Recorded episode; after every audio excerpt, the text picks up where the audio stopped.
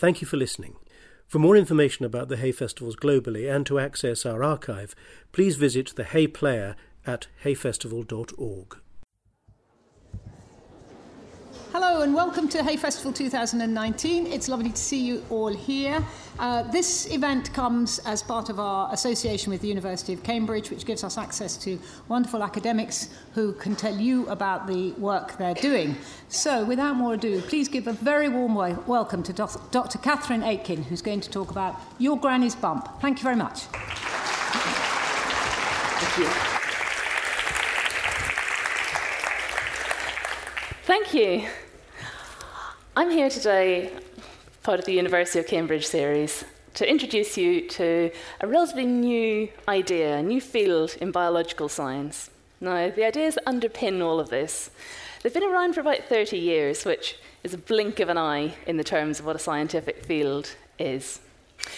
And it's the story of how the very earliest days of our lives, growing inside the womb, might affect our health lifelong and maybe not just our own health, but maybe health across generations as well. The ideas are called the developmental origins of health or disease, and they're normally known just as developmental programming. And in the story of developmental programming today, we're going to go across the globe. I'm going to take you from Kenya to Canada. I'm going to try to convince you that you're more like a tree rat than you might ever have imagined. And we're going to revisit one of history's most famous scientific feuds we're going to look at how a remote corner of Sweden might hold the clue to health across our generations. And I'm going to try to tell you that food that was eaten 60 years before you were even born might still influence your health today. How could that possibly be? The story of developmental programming.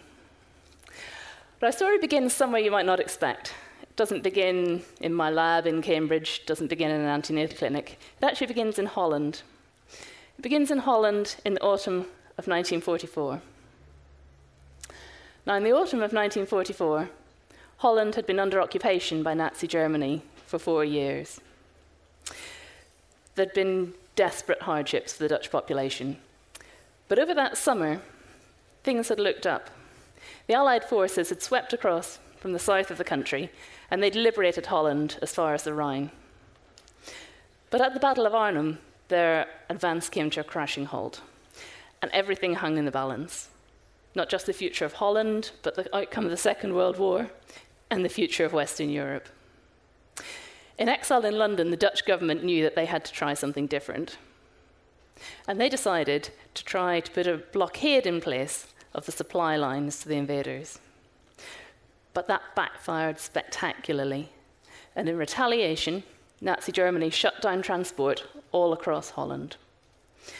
For the population still under occupation in the north and the west, this was an enormous disaster. Now, up until this time, despite the fact that things had been in many ways disastrously hard, they'd had enough to eat. They'd had a regular diet of maybe 2,000 calories a day each. But by November of 1944, food supplies had plummeted. Food supplies had plummeted to half the normal amount that a, an adult would eat. And by the springtime of 1945, calorie rations had gone down to fewer than 500 calories per person for a day. And by the time liberation happened in May of 1945, the Dutch population had endured a severe famine for several months.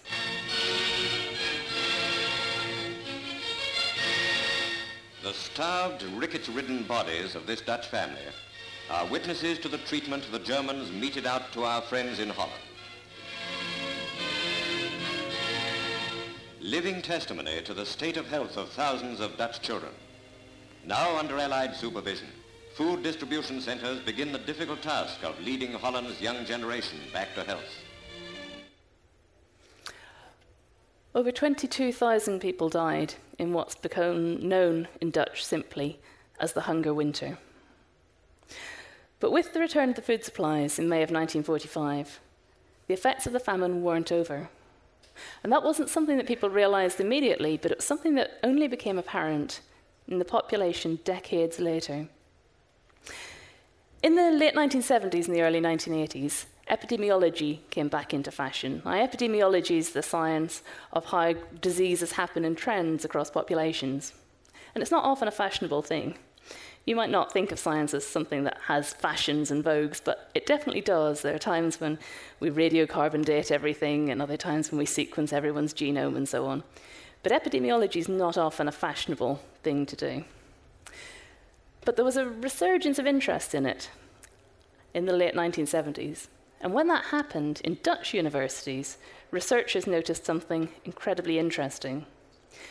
They could see a blip, and they could see a blip in obesity statistics.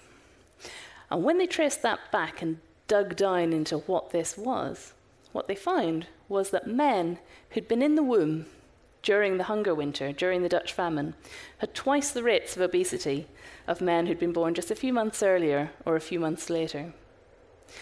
And there was something about those men who'd been in the womb, whose mothers had experienced this famine during their pregnancy, that you could still see in their health years and years down the line. And when they dug into that a bit more, when they actually found some of these men and looked at their health status, they also found that they had higher blood pressure, and that they were more likely to get diabetes, and that they could see other health effects as well. They could see even mental health problems like schizophrenia were at higher rates in these men whose mothers had experienced the famine in the womb. And this is a new way of thinking about how health and disease risk might be conferred. In fact, maybe it takes us back to one of the biggest questions in science of all time this idea of nature versus nurture. Now, this wasn't simply nature, this isn't just a genetic thing. And you can show that because they could find the siblings of those men who'd been in the womb during the famine, other children who shared those genetics. And they had normal rates of obesity. It wasn't their genes that were causing this. But it wasn't simply nurture either. These men themselves had never experienced a famine. By the time they'd been born in May of 1945, they had normal food supplies. And later in life, they, they did just as well economically, socially, financially, as children born a few months earlier, a few months later. But they did have this health imprint that had stayed with them. And scientists didn't know how that could happen. It was something that fell in between our traditional ideas of nature and nurture. And that's the kind of problem that scientists love. That's the kind of thing that sets off, sparks off a new field of investigation when we see a problem like this. But of course, there are difficulties, as there are with observing any population. You can't always get to exactly what you want on a population, and particularly if you're looking at a wartime population, it's nobody's priority to keep detailed birth records during a war when you're under occupation by Nazi Germany. And populations that have experienced that kind of trauma, that kind of problem, they tend to be more migrant than other populations. They tend to scatter more. Um, and it's very hard to follow up those people in large numbers and to find out what really happened to them later in life. And the other difficulty that we have with the hunger winter population is that we only really know what became of the boys that were in the womb during that time. And the reason for that is that scientists used a lot of army data. And national service was in force across Holland at that time. And they tended to get the health data, the heights and the weights and so on, from the army data. Now, the girls who'd been in the womb during that time, they hadn't got army data from later in life. And so it was much harder again to find out what had happened to the girls who were in the womb. We really only knew what had happened to the boys. And what was needed was a more modern population that you could study these same effects in. And to see it, even if this was a real thing, because sometimes epidemiology, sometimes data, they, they throw up things that are not really true. And so scientists were on the lookout for a new natural experiment. Now you might say, okay, you know, fine, wars, famines, they happen all the time. There must be lots of populations that you can look at this kind of thing in. But what was needed was a particular type of stress. It had to affect a lot of people, it had to come on at a defined time, and it had to stop again. And the trouble with most wars and famines and so on is that they don't stop again at a defined time. They carry on and they rumble on for years and years, and then you don't have a good comparison group. And so it's a lot more difficult than you'd think to spot the opportunity that you need to look at this kind of effect. Now, in 1988, 1988 Canadian scientists thought that they'd found just what they were looking for. In January of 1988, an ice storm swept across central Canada. Now, an ice storm in the middle of a Canadian winter is not necessarily an unusual thing, but this ice storm, this was off the scale. It looked like a, uh, a war zone, really. It was so devastated.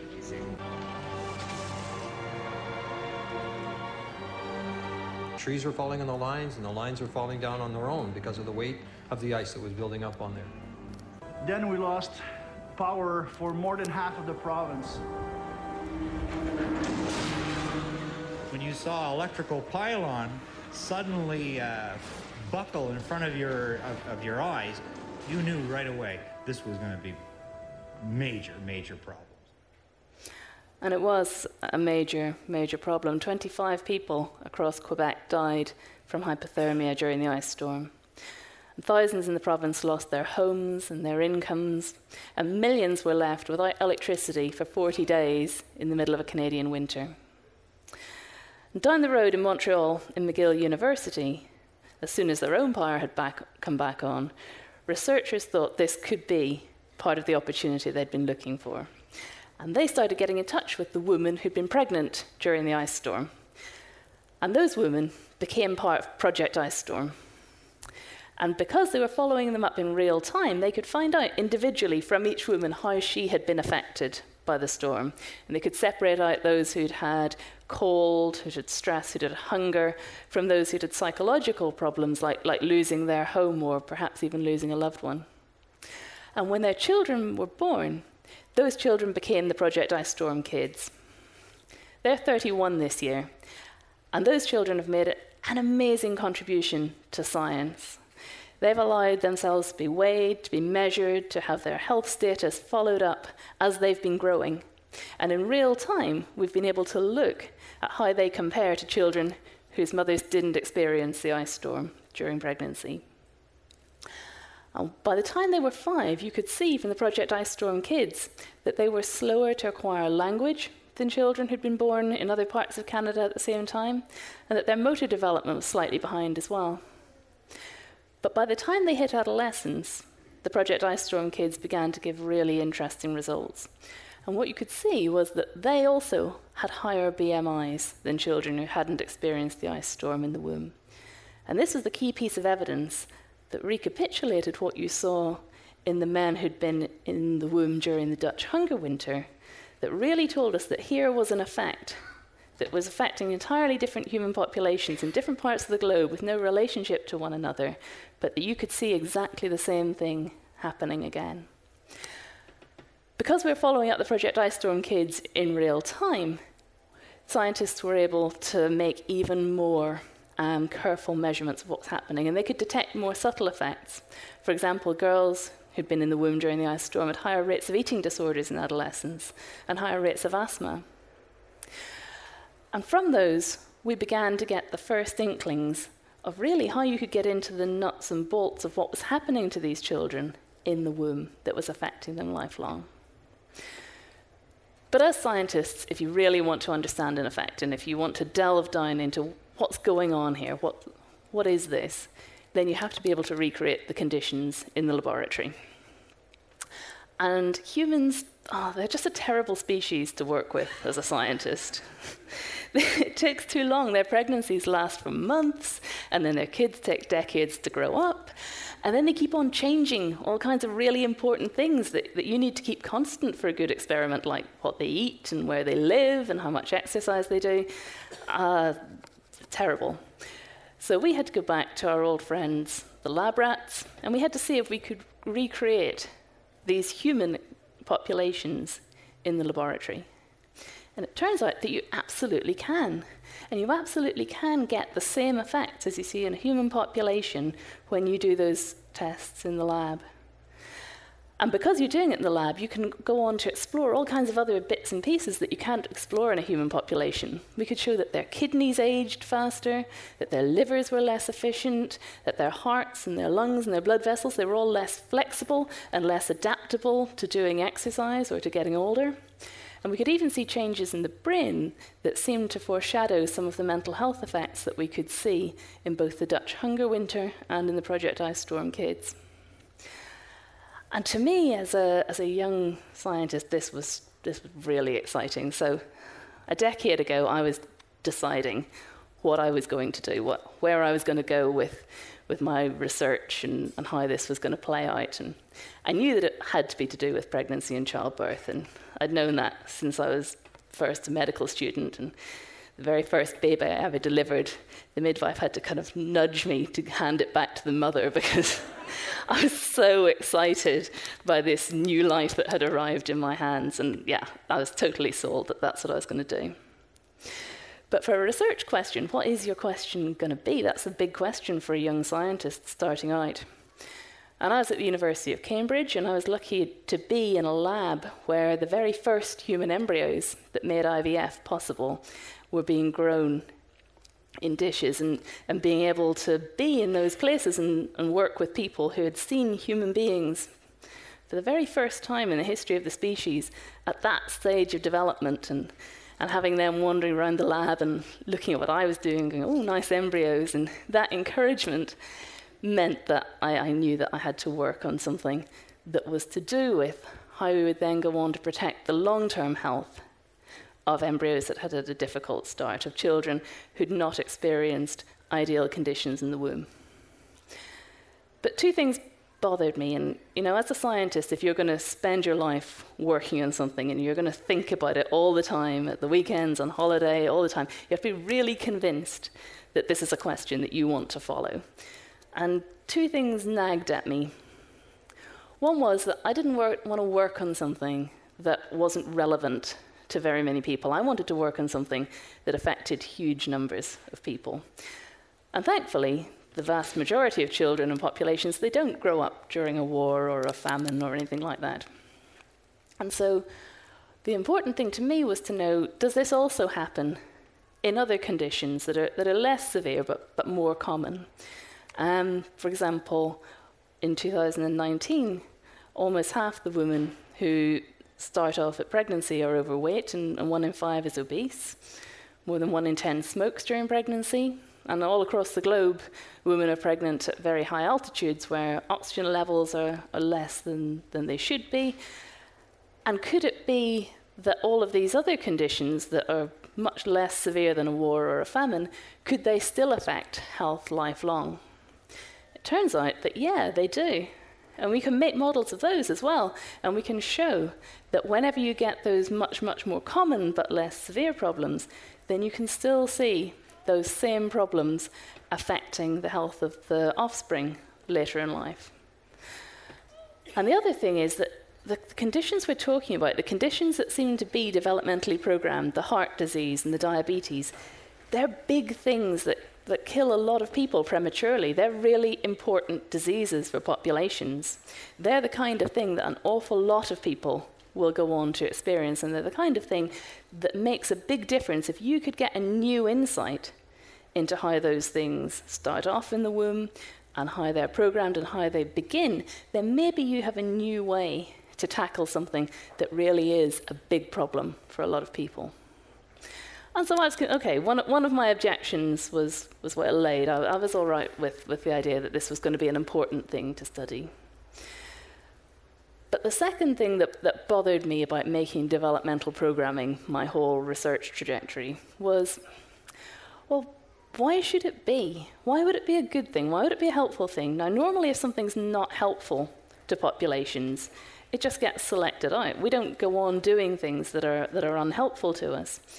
Um, and it, from what I've described, it sounds really unhelpful. You know, a population undergoes a famine, and then that famine's over, and you would want to move on from that as quickly as you can. You would want to, to forget that there'd ever been a famine and get back to normal health as fast as you could. Why would it ever be an advantage to still see the effects of that famine 50 years later? And I thought, this doesn't really make any sense. I'm, I'm not quite sold here.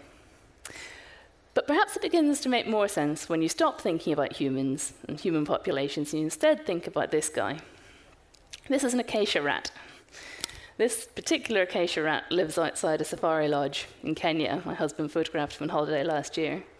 And perhaps the whole thing makes a lot more sense if you look at it from the perspective of an acacia rat than it does from a human. This acacia rat is very bad at changing its environment to suit itself. It's very dependent on what its forest is like, how much food there is, what the temperature is like, and so on. I'm a really good environmental modifier. If I don't like my environment, there are a lot of things that I can do about it. I can travel almost all the way across the world, barely setting foot outside, barely changing temperature at all. If there's a famine when I go home to my kitchen tonight, then I'll go down to Waitrose and I'll sort that out. And I'm able to change a lot of stuff about what I see in the environment. This acacia rat is very, very bad at changing its environment to suit itself. So maybe if you have a problem and you think that your kid is also going to face this problem and you can't fix the problem, then maybe the answer is to adapt the child to cope better with the environment. And you can test that and you can see that that's exactly what happens. If you have an acacia rat who eats a low calorie diet during its pregnancy, it doesn't have enough food. It's a, it's a mother who's, who's undergoing not a, not a proper famine, but low food supplies during pregnancy. Then you can take the pups, and after they've weaned, you can separate them out into two groups. You can give one of them a completely regular diet, and the other one you can give the same low calorie diet that the mother had during her pregnancy. The pups that eat the regular diet they have the effects that you'd expect developmental programming would predict. They get fat, they have diabetes, they get heart disease. But the pups that stay on the same diet that the mother had during pregnancy, that keep on with a low calorie diet, they do incredibly well. They actually live longer, they're healthier. They are absolutely perfectly adapted for a low calorie diet. They use every scrap of energy that they can get hold of, and they stay lean, and they use that. And they are beautifully adapted to cope with that environment that mum showed them inside the womb. It's only when you get this mismatch, when the pups don't see what mum saw inside the womb, that this suddenly becomes an unhelpful thing, and their programming, their metabolism, it's all set wrong for the environment that they actually face. Now, if you're an acacia rat, that makes a lot of sense because it's very likely that your pups will face the same environment that you faced when you were pregnant. Pregnancy here is only 18 days, and their pups are going to be reproducing within a matter of weeks. If you're a human, then that's a problem. First, because you can modify your environment, and secondly, because your children aren't going to be growing up for another 50 years, and they're very unlikely to actually face the same environment that you faced when you were pregnant. And so it may be that in human populations, this comes out as an unhelpful effect because of the fact that we've evolved to have much longer generation times and we've also become so good at changing things to suit ourselves that you no longer really have to change the kid to face the environment.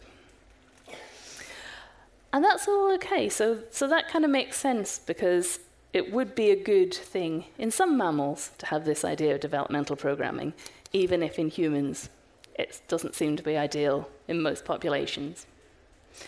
But how does it work? I've talked about this idea of programming. What is that programming? On, you know, on a, on a nuts and bolts level, how do you get to that? Well, one important thing to say is that baby doesn't see what mum sees. Baby doesn't see the environment. Baby's inside the womb, and baby's in a little bubble that, that mum's actually keeping constant for the baby. So if a pregnant woman travels, let's say, from Arizona to Aberdeen, her temperature is going to change. Her temperature is going to fall by about 30 degrees. But her baby is going to stay constant, right at 37 degrees at body temperature. The mum is going to buffer all of that environmental change on behalf of the baby, so baby can stay at this lovely incubator temperature that's perfect for its growth and development. And so we don't have to worry about small changes in the environment. They're not going to cause these long term health effects. Mum's going to take care of those with her own physiology before baby sees any of it. But there is a way that baby can see what mum's seeing. And that's because mum's blood supply is plugged into baby's support organ, the placenta. And baby's plugged into the other side of the placenta. And so there is one single information pipeline where mum can signal about important things, big things in the environment, directly to the baby. They've got between them that one controlled information pipeline. But it's not like baby is reacting to every single thing that's happening in the environment, only those few things that mum shows it through this clear pipeline. But what happens? What is it that that information pipeline might actually be showing baby? And how would it change anything in the baby that could then be seen still as an effect in that same baby decades down the line? Well, I like to think of a baby as like an office block. Maybe not just a single office block. Maybe let's say baby is like a whole downtown of office blocks. And if we think here about the lighting pattern, what you observe here is this pattern of lights, there's several things that control this. One is the hard wiring of these buildings, where the lights are positioned. Okay, so far so good. The second thing is whether the light switches are all flicked on or off. And then the third thing, there might be dimmer switches in all of these lights. And if you think about those three things, those are the three things that are going to determine how you, sitting here, see this pattern of lights. Babies' genes are exactly the same as this. So if you think of baby's DNA and its genetics as the hard wiring of these buildings, then that's set. That's set at the time that the buildings are built, and it's set at the moment that baby's conceived. And baby has the genes that it's going to have in all its cells lifelong. And if there's a problem with the wiring diagram at the start or a problem with baby's genes, then science and genetics simply doesn't have a way to recover that at the moment. That's, that's what it is, and that's set for your whole life. What changes is the light switch is being flicked on and off. And that changes the whole time, the whole throughout the lifespan of this building. If you look at it in a moment in time, the lights are going to be flicked on and off in different ways. And that's the same as inside baby cells. The genes aren't all on all the time. Some genes are on at some times. A skin cell and a brain cell, they're obviously really different. They're completely different things. And yet they have the same hard wiring inside both of them. The reason we see a skin cell as different to a brain cell and the reason that they do completely different jobs is the genes, the light switches that are flicked on and off in each of those cells a different set of them for a brain cell than a skin cell, and a different set of them in an eight year old skin cell and a 60 year old skin cell. They, look, they look different, they are different, and they're different not because they have different hardwiring, they've got exactly the same hardwiring, but because of which of the lights or which of the genes is flicked on and off at any time. And which of the lights are on and off depends on what you do in your life. How much exercise you do, how much wine you drink at night, whether or not you go weight training, all kinds of things affect how those lights are flicked on and off in any of your genes at any one time.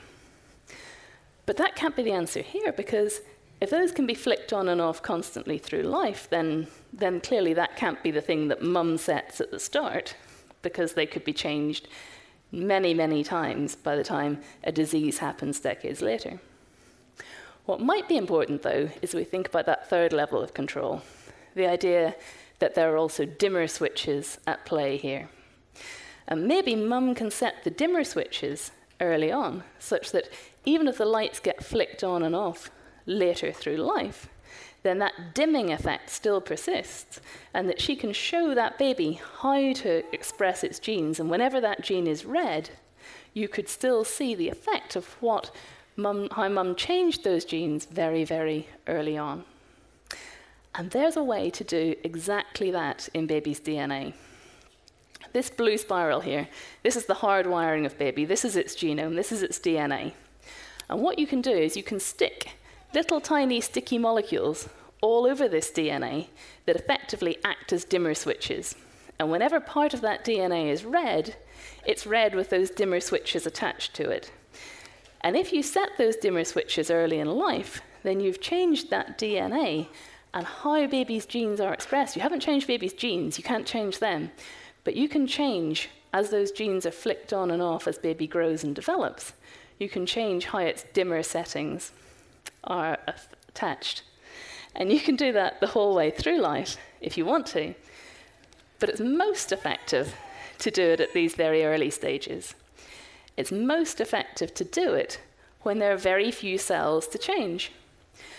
And as baby's growing, this is a human embryo dividing in the first days of life.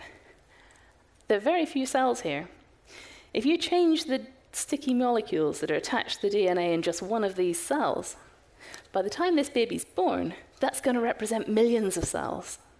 And so this is a very powerful time to change those dimming settings because that effect is multiplied by the time the baby's even born and way multiplied beyond that by the time the baby's actually growing up. The other thing about these cells, these early embryo cells, is that this DNA is wiped clean. It hasn't already got any sticky marks on it. And so the ones that you put on at this stage, they're going to be profoundly important. They're not competing with anything else that the baby's already got. And so this is how the mum then sets the baby, programs the baby for life. I want just to take a minute to think back to our big debate, our nature and our nurture. And I want to talk about Jean Baptiste Lamarck, this guy here. Now, he's someone that we remember as a kind of a scientific anti hero.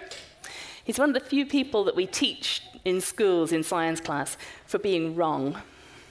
There aren't many people whose reputation in science is as bad as poor old Jean Baptiste Lamarck. But Jean Baptiste Lamarck in his day was a very, very distinguished scientist. He was the professor of invertebrate biology at the Natural History Museum in Paris. He, in fact, he coined the term invertebrate. And he made all kinds of contributions to what we know about science. But he's remembered principally today for having said two things. The first thing that we remember him for saying is that how you use something alters how it develops. And his example for that was the blacksmith. The blacksmith spends all day at the anvil hammering horseshoes and gets big arm muscles. Yeah, well, I think we would accept that, that, yeah, no problem. And if you weight train, then you get big arm muscles and so on. And we can change how our bodies appear by how we use them. So far, so good. Where Lamarck ran into trouble was with his second postulate. He also said that those changes would then be transmitted directly to the next generation. Now, I've delivered thousands of babies, but to my knowledge, I've never delivered the baby of a blacksmith. But I don't believe that a blacksmith's baby is going to be born with big arm muscles because its father spent all its time hammering blacksmith, hammering horseshoes. I just don't think that's plausible. And that's how history has tended to, to frame what Lamarck said. Um, clearly, not, not quite on the money. But maybe there is something. Maybe there is something in that idea that the environment and what your parents see before you're born, maybe it does have an effect on the way the baby develops. Maybe he wasn't completely wrong about the fact that the environment before you're born, while you're still in the womb, might change some of the risks of the diseases and the problems that you get later in life. And he's always set up against Charles Darwin. He's always set up like the two of them had a Twitter feud or something.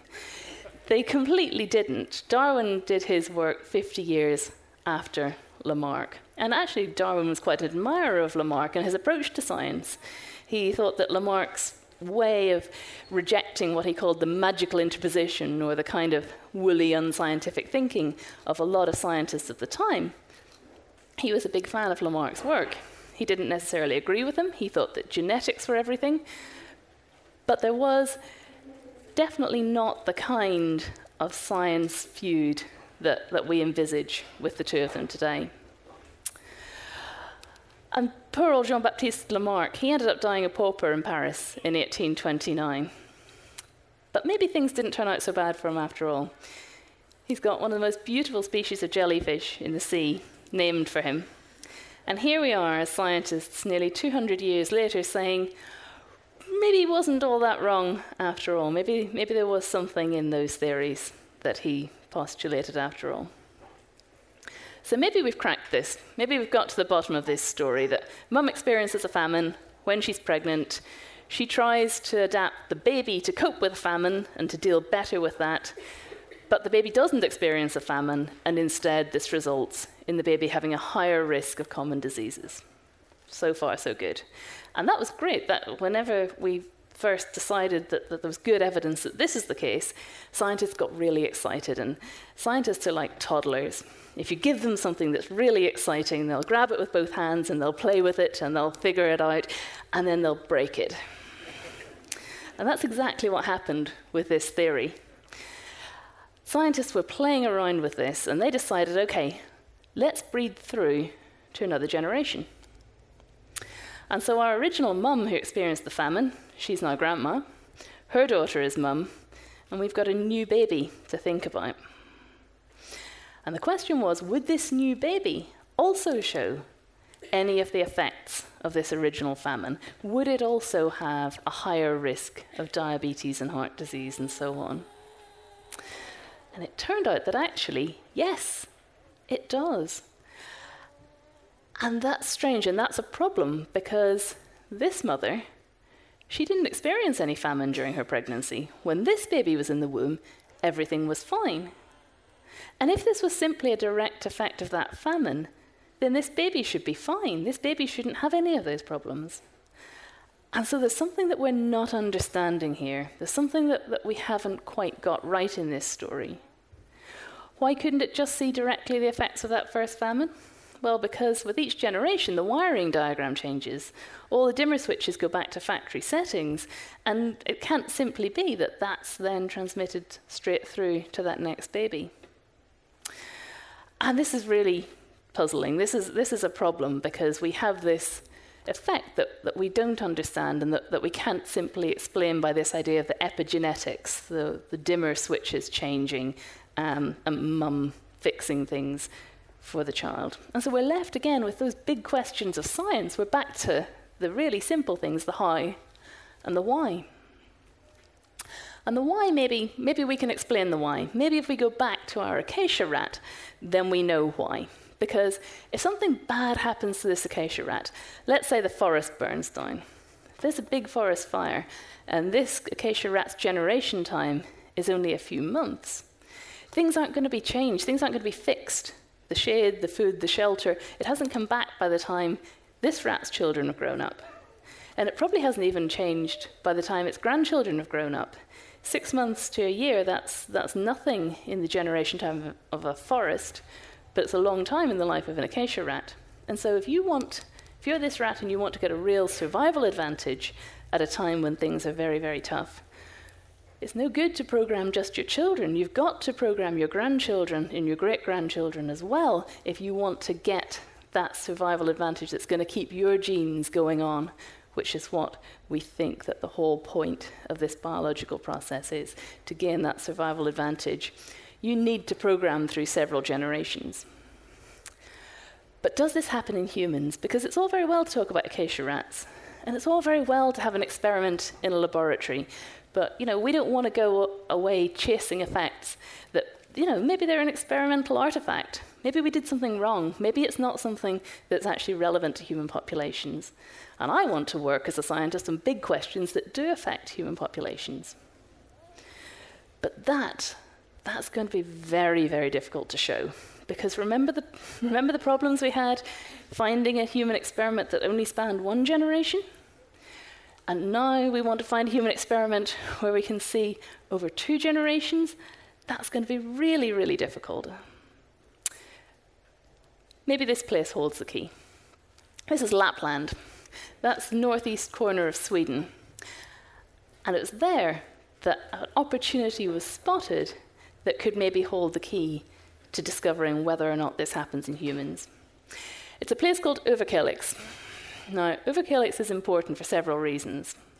There's three things that make this the ideal place to look at whether transgenerational effects might genuinely happen in a human population. The first is that Överkalix has very little migration in or out. If you're born in Överkalix, it's very likely that you grow up there, it's very likely that you marry someone else from Överkalix, and you have your own kids and they also live there. The second thing that's important when we're thinking about how we might prove that this happens in human generations is that they're very dependent on their own farmland for their food supply. This is a video of Överkalix from 1971, and you can see farming is a very, very big deal. And a lot of the food that's eaten there is also grown there. And when the harvest isn't good, the food supply isn't good. And that's also really important. And the third thing, third thing that makes Överkalix special is that they love keeping records. And you can go back to 1890 in Överkalix and you can find out exactly what the harvest was like every season, and you can find out what the food prices were like. And that means that all the way back for over 100 years, you can go back and you can find out what people were eating. And then you can find out when the babies were born and who was pregnant during what times and whose grandparents were pregnant at what times. And because this population, the records are so good and the natural experiment is set up just right, you can find out what people's grandparents ate when their parents were in the womb, and you can also match that up with the adult health status today. It's remarkable. And you find that actually these transgenerational programming effects they do happen in human populations. And that when the grandparents were short of food, when the food prices were sky high and the harvest was really poor in Överkalix, the children born from those grandparents in the next generation, they have higher than average rates of these really important human metabolic diseases. And so we're looking at something real. We're looking at something that we can actually see and we can trace through in human populations. And since this original Överkalix data, there have been other human populations that have shown the same effect. And so we have to go back to this idea of there must be a way that this happens. And we've been picking and pulling and turning at this, this idea, and it turns out that actually some of the wiring diagram doesn't change, and you can, you can transmit some of the dimmer switch settings from generation to generation. And that's really exciting and that's important, and that, that brings in the idea of fathers much more, but it doesn't, it doesn't quite get to the bottom of this. It isn't the whole story. There's something else, there's something that we were missing, some mechanism that we hadn't hit on at all. And so I was looking at this and I was thinking, well, this mum, take this mum in the middle who's the mother of this new baby. She's programmed. She's programmed all over. Her, her kidneys look different, her liver is less efficient, her heart, her blood vessels, her thymus, even her immune system is not the same as an adult who wasn't developmentally programmed themselves. What if what if her reproductive system, what if her womb environment was also programmed? What if it was showing the effects? And because that womb environment, that's where this next generation baby is forming, what if maybe it's the key? What if you don't have to have something transmitted straight from grandma all the way through to baby? What if instead you could regenerate that with each generation based on what the womb environment was like? And you can test that. We can look at that womb environment, and that's exactly what we did.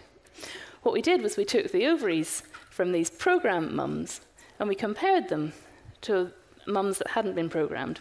So this is a slice through one of those ovaries. And what we're pointing to here is one single cell. That cell is going to become the next baby.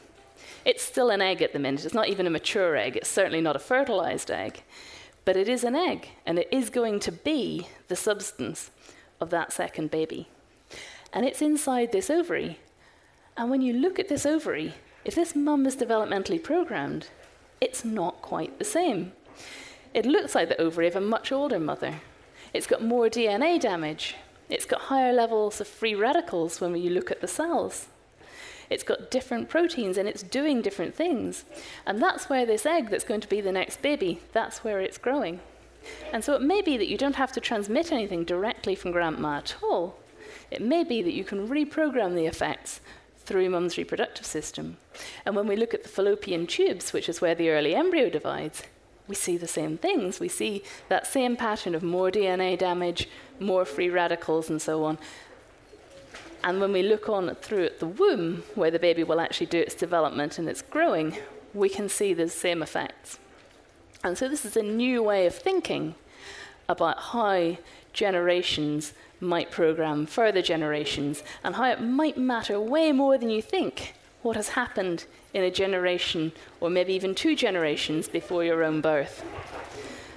And that's important for all of us when we think about how health matters and how previous generations can have a significant influence on our own health. There's a lot we still don't know. There's a huge amount of work that we still need to do on this story.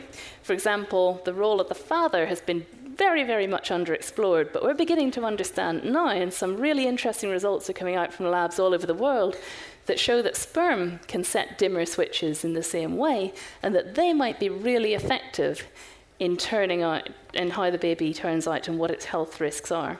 It's much less easy to study than in mothers, which is why most of the attention so far in the field has focused on the mum. But the story of how the sperm can be programmed is one that's going to be really exciting in the next few years. We also don't know whether the effects are the same on boys and on girl babies inside the womb. And there are a lot of things that, that seem to hint that girl babies and boy babies might not be affected in the same way. Their placentas react differently to stress, and we're beginning to understand much, much more about how that happens. But of course, the really important thing here, the thing that, that everyone thinks when they hear this story, is what can you do about it? What are the things that are going, if you can spot which baby's at risk, what can you do? What's the point of it if you can't do anything about it? And what we're doing at the minute is we're trialing all kinds of things that show a lot of promise for improving this. So we're looking at maternal exercise during pregnancy, we're looking at specific antioxidant supplements that might help to undo these adverse effects. We're looking at repurposing common drugs that are used during pregnancy in order to try to protect the baby from these developmental programming effects in the womb, and also what you can do after birth. Because if you know who's at risk, then that's a really powerful way of ensuring that those diseases don't actually come to happen. And I want to leave you with one final thought, which is that none of this is deterministic. Saying that someone's at risk of a disease is very, very different from saying that they will get a disease.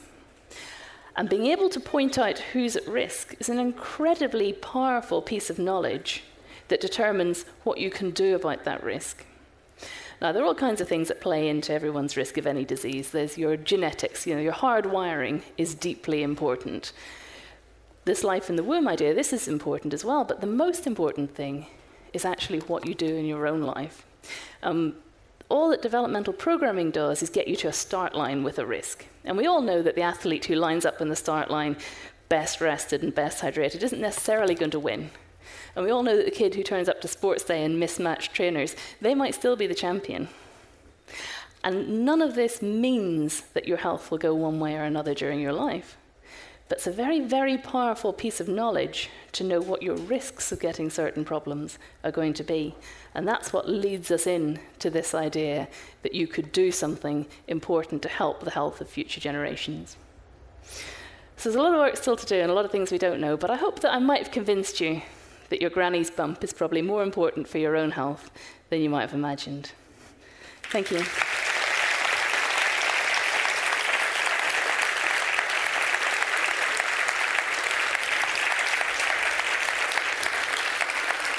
think we've, we've got some microphones. Um, there's, a, there's, a, hand up here um, and one down here as well to start with. Thank you very much indeed. Very interesting.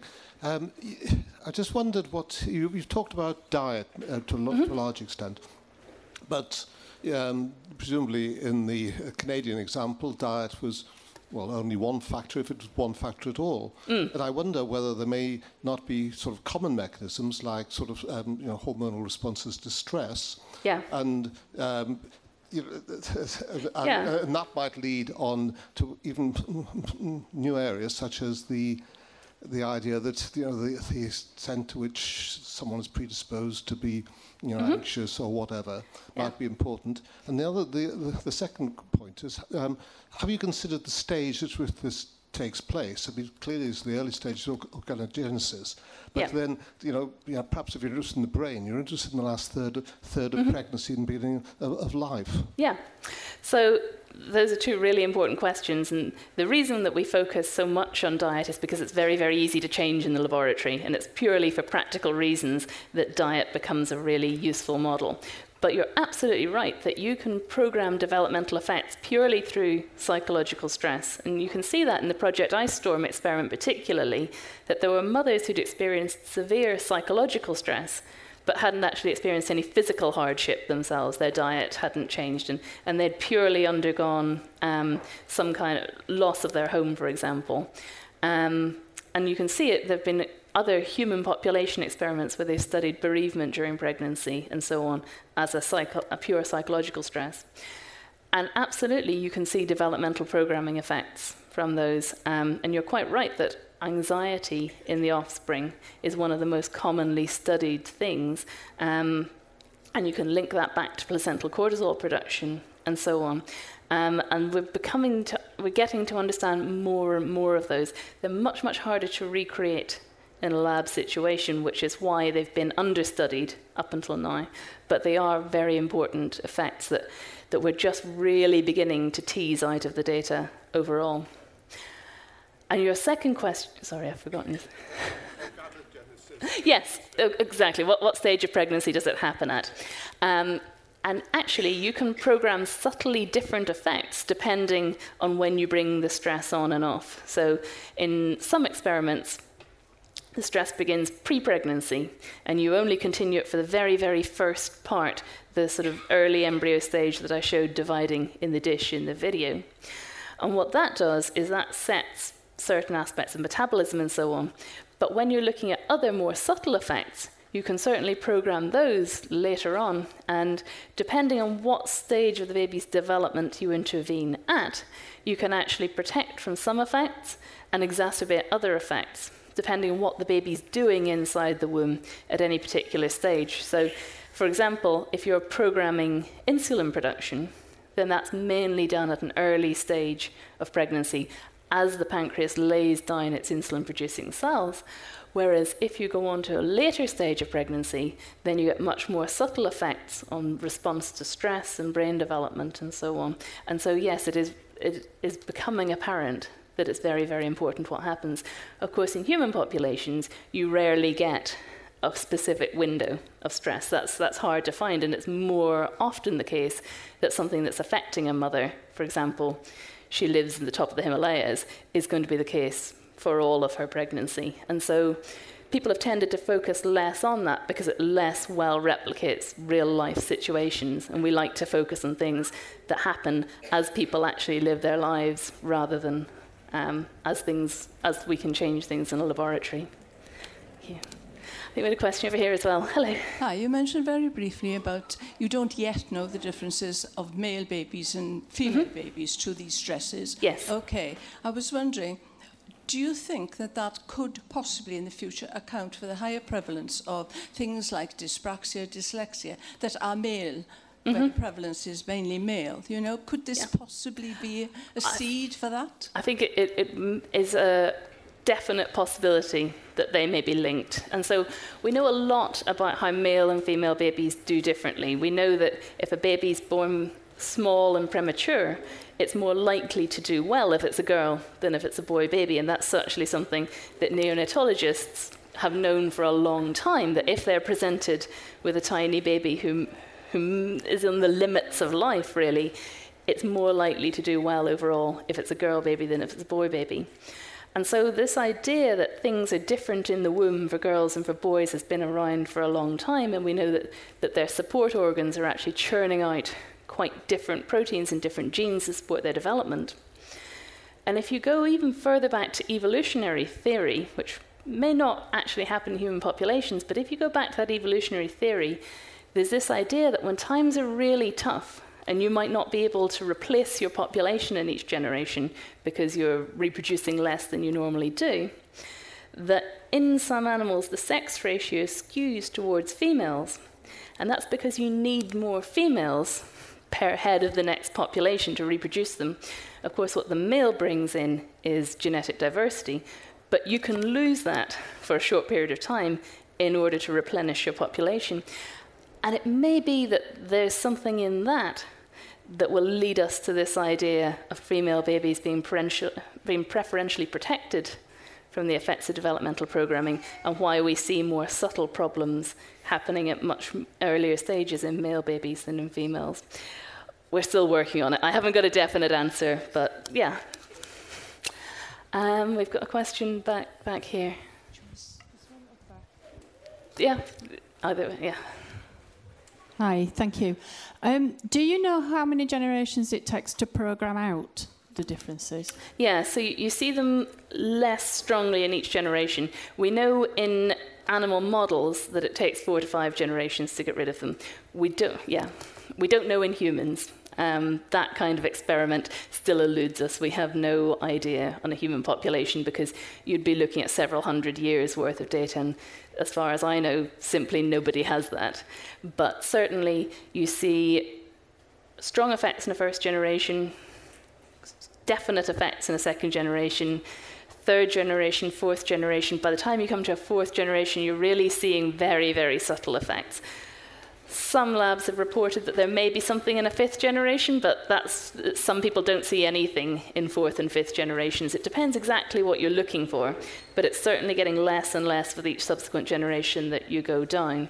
And that makes sense because the further you are away from the initial problem, the less strong, the less likely it is that it's still affecting you all that time later.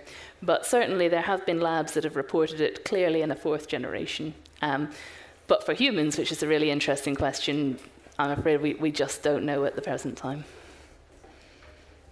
So, question right here at the back. Um, I've got two children. Um, mm-hmm. The first one is age five, the second one is age one and a half. And I remember reading Boy by Roald Dahl, his autobiography. And um, he said his father would take his mother out for a walk every single day um, to show her beautiful nature, thinking um, that it would transmit to the baby. So, again, the idea of um, yeah. the guy before. Mm and it had to be from six months, I think. It was a specific date that he thought that it could be transmitted, so not before exactly at six months mm-hmm. or seven months, I can't remember. The second thing is with my first pregnancy, I was completely happy 100% every single day, no stress whatsoever. Um, but then after the first baby, I lost two at three months. And then with my second child now, um, I couldn't really be happy because I kept wondering, you know, if she'd be born so um, I wonder now, um, with their health, that if it would be affected. The other thing as well is with the first child, um, even the first year of them being born, there's usually no stress. But with the second child, they hear you shouting, being more stressed because of the first child. The, the dynamics in the house change. In yeah. fact, my second baby heard my angry voice in the womb, whereas my first child didn't hear my angry voice in the womb or for two years after. the difference in how I've been, I wonder what the difference will be in their health. yeah. I, well, first of all, the, the Roald Dahl story is really interesting because there are as many myths and as much folklore around this as you could possibly imagine. It's a really emotive subject that, that captures everybody, and I know that there'll be a lot of people in the audience sitting thinking about their own children's health exactly as you have, and thinking about, oh, did, did my mum smoke? Was my grandma, did she work physically? Um, and it is something that, that people relate to on a very personal level. I don't think it necessarily translates on a personal level directly. I mean, what we're looking at are really subtle changes in risk rather than an idea that says your child will be like this or your child will be like that. Um, and as I said, risk of something is in no way the same as having something. Um, and so, on an individual level, it doesn't translate directly to, to any one case or any, any individual person. But I think that, that overall, the idea that it captures so many people's imagination and that it has persisted in the myths and the folklore of pregnancy for so long that what the mother does, you know, you hear all kinds of things like listening to Mozart and, you know, how much ginger juice you have to drink in, in shots every day when you're pregnant now. And that there is such a lot of interest and such so much widespread concern and so on that that really being able to delve into what it is and it isn't in scientific terms I think is probably the most helpful thing of all that we know that the subtle things are not transmitted to the baby. The subtle things are buffered by mum. And the idea that baby maybe can hear an angry tone or a soft tone oh, that baby's in a big swimming pool way away from the noise waves that you're actually producing. And what I don't want is for people to go away from this with this idea that everything about the environment is transmitted directly to the baby. The baby's not seeing what you're seeing, it's seeing big effects. Like if you're existing in half the oxygen level that you should be on top of a mountain, or if you're in a famine condition, I think your kids are going to be fine. Um, I think we might just have time for one more quick question. There's one up here. Thank you.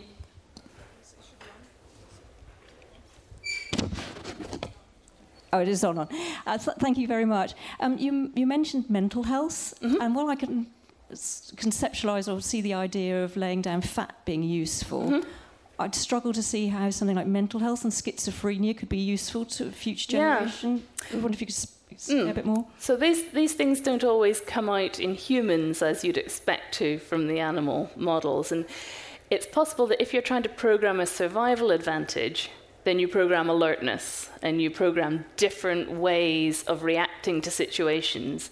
And that if you're trying to program survival, if we take our acacia rat, if you're more sensitive to your surroundings, more sensitive to predators, more sensitive to, to what's happening to you, then maybe in a difficult marginal survival situation, then you might succeed better. Whereas if times are different, then what you actually want is to have a very relaxed, um, stay at home, don't move too much, don't use up your energy kind of mental state. And how those things translate into human populations isn't a one to one relationship. But there's certainly an idea that by changing the brain state of a smaller mammal, then you might give it a survival advantage or disadvantage to cope better with certain, certain, certain things that are stressing it in the environment at any time. I think that's, that's the way we tend to understand it, but it's a great question, and, and we don't fully understand how these things come out in human populations. Um, I think we might be out of time. Have we got time for just one more question? Oh, oh go on. We've, we've got one down here. Have we got a microphone, or have we? Are we done with our microphones? Okay. We have to stop. I'm so sorry. We, we actually don't have time. I'll talk to you about it in a second.